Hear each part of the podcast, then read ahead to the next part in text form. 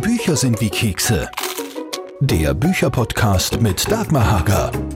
Riragu, heute ist gut in Erinnerung. Wie meinst du jetzt das? Zirkt zum Mooshammerlisel. Und wer kocht und wer wäscht ab? Ihr, Wir! Oma Eberhofer streikt. Nach gefühlt 2000 Kuchen, Schweinsbraten, Semmel, Knödeln und Kraut reicht sie und sie zieht weg und bei den Eberhofers bricht das totale Chaos aus.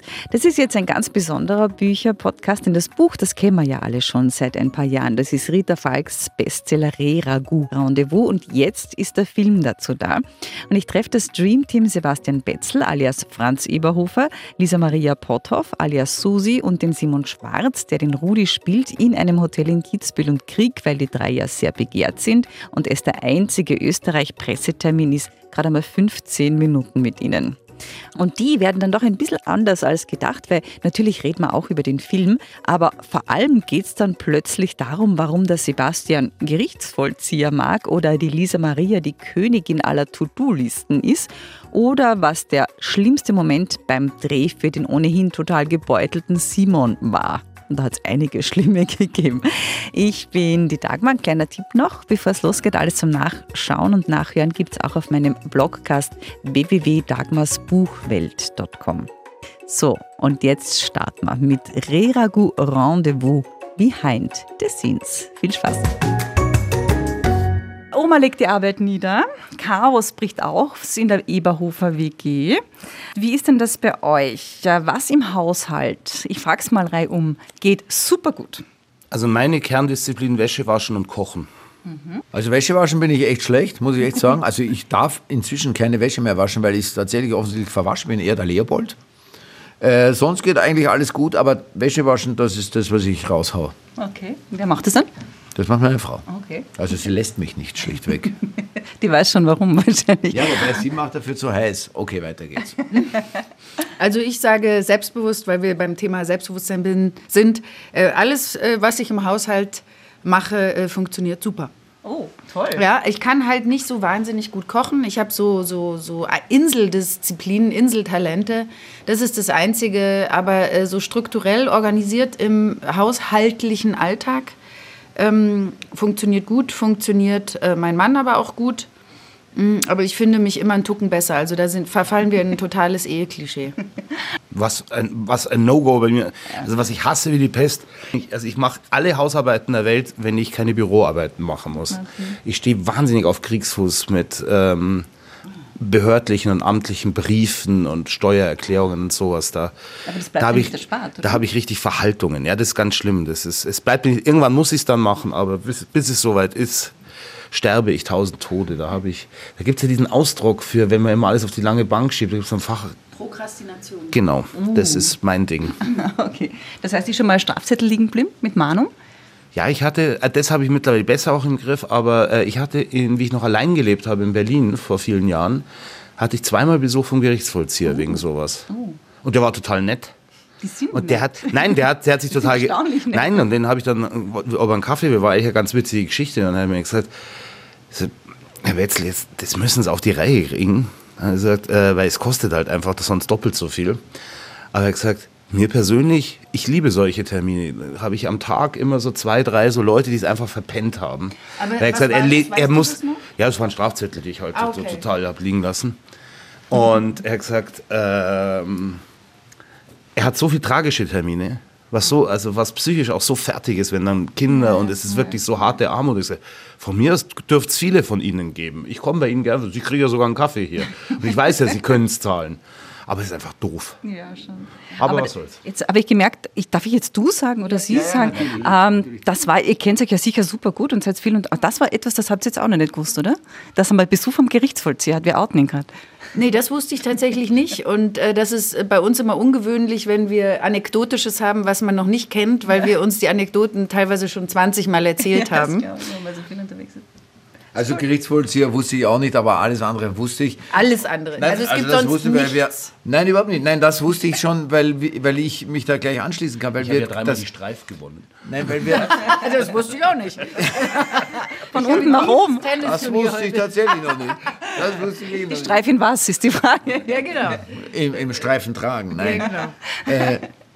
Nein, aber weil wir über dieses Problem schon oft geredet haben, weil ich, weil es mir schlichtweg genauso geht und ähm, ich eben auch äh, äh, ständig Mahnungen habe wegen irgendwas, weil ich immer, ja, deswegen, deswegen wusste ich alles andere, aber den Gerichtsvollzieher wusste ich nicht, aber ich glaube, er wusste das wiederum, dass ich schon auch äh, unter falschen Namen lustigerweise äh, mehrmals äh, vom Inkassobüro Sachen bekommen habe, Ja, das hab das aber schon. nicht von mir. Ja, interessanterweise, ja. Ja, wo ich dann sogar klagen musste Ja. und das Inkassobüro abmahnen musste, Ja. anwaltlich, äh, weil konsequent einfach mein Name irgend- für Mhm. irgendwas verwendet wurde, aber immer wohin gegangen ist, wo meine Adresse einfach schlichtweg nie war. Da muss ich auch sagen, die zwei schlimmsten Sachen. Inkassobüro war einmal, da habe ich aber eindeutig die Rechnung schon bezahlt gehabt und der Online-Shop, der hat mir das auch immer wieder bestätigt, aber die im Inkassobüro haben es nicht auf die Reihe gekriegt.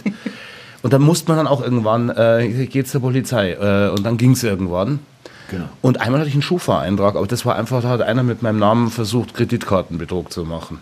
Okay, jetzt wird's da- richtig arg. Nein, aber das war auch Ja. relativ, also es war wahnsinnig umständlich, weil du musst dann erst so einen Schufa-Verlauf herkriegen und bis du den kriegst, das ist blöd. Aber dann war es eine Sache von einer E-Mail und dann waren die auch total, okay, alles klar geklärt, wir haben wir hier noch was gefunden, das war wahrscheinlich auch so. Das war dann super. Und die Kuh war dann vom Eis. Es war, also, nur man erschrickt am Anfang so. Ja, ja, schon. Man ist ja obrigkeitsfähig. Jetzt, ich mache jetzt ganz was anderes. Ich habe nicht ganz viele Fragen, ich, weil wir jetzt gerade so im Flow sind. Ich fange jetzt gleich mit dem Wordrap an. Das geht so gerade so schön reihum. Schnellraterunde. das ist Ähm, ähm, das kommt auch noch. Jetzt habe ich einfach immer so eins rum. Nämlich, was ist so euer bestes unnützes Talent? Ich kann mir wahnsinnig viel Scheiß von früher merken. Zum Beispiel? Ja, nein, also Details, deswegen bin ich auch gut bei Kreuzworträtsel oder Quizshows oder so, sind aber auch Sachen dabei, dass man so Teammitglieder trifft, die man vor 15 Jahren mal getroffen hat. Und man weiß irgendeine Kleinigkeit aus deren Leben, die sie mal lustig erzählt haben, wo ich sage, das hätte ich jetzt eigentlich auch gerne vergessen, weil ich denke mir immer, dann andere wichtige Sachen haben dann keinen Speicherplatz. Okay. Mir fällt überhaupt kein anständiges Talent ein, dass ich dann überhaupt so weit gehen kann, dass ich ein unnützes Talent habe. Das ist irgendwie mein Problem, das ich gerade habe. Kannst du in dich gehen? Ja, ich bin, ich bin am Nahen, aber mir fällt überhaupt keins ein. Ähm, doch, ich glaube, nee, das ist ja ein nützliches Talent, das du hast. Ja, das wü- wüsste ich jetzt bei, bei Simon auch nicht. Na, Ich wüsste kein nützliches schon mal. Na doch, schon das weißt du ja. ja weil, du, weil du dahingehend deinen Selbstwert mal hochschrauben musst. Das ist ein unnützes Talent, das du. Nein, das ist ein wahnsinniges Talent zur Kokettiererei. Ich habe doch kein Talent. Nein, aber das stimmt nicht. Du bist einer der besten Schauspieler der Welt. Das geht nur mit Talent.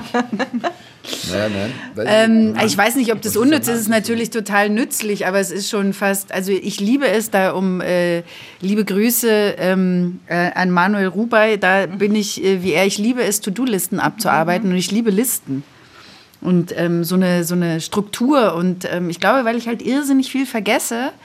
Ähm, und so, äh, ich habe wahrscheinlich auch gar nicht so viel unnütze Talente, ähm, weil man dann weil ja alles irgendwie doch nützlich, Nützlich ist. ist. Also das stimmt nämlich auch nicht, weil Sebastian kann Ja. sich halt geschichtlich sehr viel merken. Also es ist nicht auch unnützlich. Talent Also ja. da muss ich eher dagegen halten. Ich setze dagegen. Nee, entschuldige mir, jetzt äh, habe ich hier den Matchball. ähm, Es ist vielleicht dass ich mir, Wissen, dass ich halt sehr viel vergesse und das ist teilweise, also die- ich, ich, ich gucke Menschen nicht richtig, ich kann anonym durch Straßen gehen und erkenne keine Menschen und das, das ist auch kein unnützes Talent. Ist auch nicht, das ist auch Ja. ein Schutz. Aber lustig, dass du das mit den Listen sagst. Meine Psychologin hat gesagt, ich muss Listen schreiben, damit ich irgendwie eine Struktur bekomme. Manuel Rube, den hatte ich auch schon im Podcast. Ganz ein toller Typ auch. Danke. genau. Manchmal wundere ich mich in dieser Welt, dass, ich fange jetzt mit dir, dass äh, man heutzutage zu allem eine Meinung hat. Äh, bei einem extrem hohen Anteil von gefährlichem Halbwissen. Und ich finde, und darüber schreibt Benjamin von Stuckrad-Barre in seinem Buch auch, weswegen ich dieses Buch äh, in, äh, wirklich auch gerne gelesen habe, weil er das in einem Punkt sehr auf den äh, Punkt bringt, dass, dass es ist jetzt gibt so eine Meinungsgesellschaft und wenn man anderer Meinung ist, ist man dagegen und es, die Fronten werden irrsinnig hart. Und ich fände es sehr viel schöner und da ist Social Media ein ganz furchtbares Medium, dass man mehr ins angeregte Diskutieren wiederkommt, ohne sich in der Meinung gleich so verfestigen zu müssen. Ich bin pro irgendwas, ich bin gegen irgendwas. Das finde ich richtig problematisch und das macht mir Angst. okay, das ist schon. Was macht mir Angst? Mir macht Angst, dass so wahnsinnig viele Hirntote herumlaufen da draußen. Das macht mir echt Angst, weil ich, also ich kann, wenn ich mir die Welt anschaue, wenn ich mir die Kommentare, da bin ich ja bei dir, dass jeder sofort eine Meinung hat und wenn ich mir das ansehe, was da sofort innerhalb von sieben Stunden rausgeschmissen wird, um nur eine Antwort zu geben und in welcher Vehemenz dann eine Antwort gegeben wird, da kann ich nur Das davon aus, eben ja. genau, da kann ich nur davon ausgehen, dass da ein Großteil unserer Gesellschaft scheinbar komplett hirntot ist oder Koma-Patienten sind. Ich weiß es nicht. Das macht mir Angst. Kannst du den Satz noch mal anfangen? Manchmal wundere, Wundere ich ich mich das. das in dieser Welt.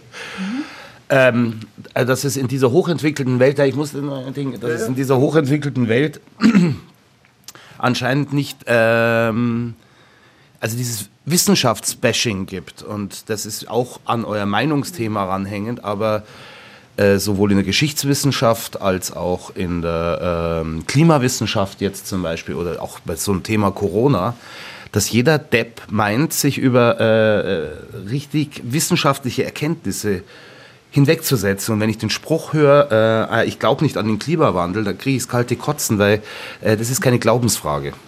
Da möchte ich noch dranhängen. Es ist eine wissenschaftlich erwiesene Geschichte, dass sich unsere Erde erwärmt und das, das hat nichts mit Glauben zu tun. Es ist so, Punkt. Da möchte ich auch noch was dranhängen. Es ist tatsächlich nämlich das Interessante daran ist, und das unterstreiche ich zu 100 Prozent, dass das nicht mehr für ungebildete Kreise in unserer Gesellschaft gilt, sondern das gilt auch, das gilt auch für Politiker. Und zwar für Politiker teilweise erstaunlicherweise in jeder Partei. Ja, aber die müssen natürlich auch von ungebildeten Kreisen gewählt werden. Und deswegen macht man dann teilweise deren, das sind jetzt dann wirklich die Schattenseite der Demokratie, dass ich quasi dann die abhole. Also es gibt ja auch Frage, Politiker, die, so. die total rechts- und ausländerfeindlich geworden sind, gar nicht, weil sie es so sehr sind, sondern weil sie da an diesem Rand noch Stimmen kriegen können. Gut, lassen wir das mal so stehen. Eine ganz, ganz andere harmlose Frage. An der Bar bestelle Wir ich. können, jede, wir können jede Frage, also an der Bar bestelle ich nur Sachen, wo keine Kinderarbeit drin. Weil, Also eine Bar bestellen. Und welche Uhrzeit ist die Frage? Ach, Also- Barbie. Nee, Nein, an der bestellen. Bar bestellen. An Also der Bar. jetzt an der Bar habe ich einen Soda Zitronen bestellt. Ich auch, weil das ist in Österreich.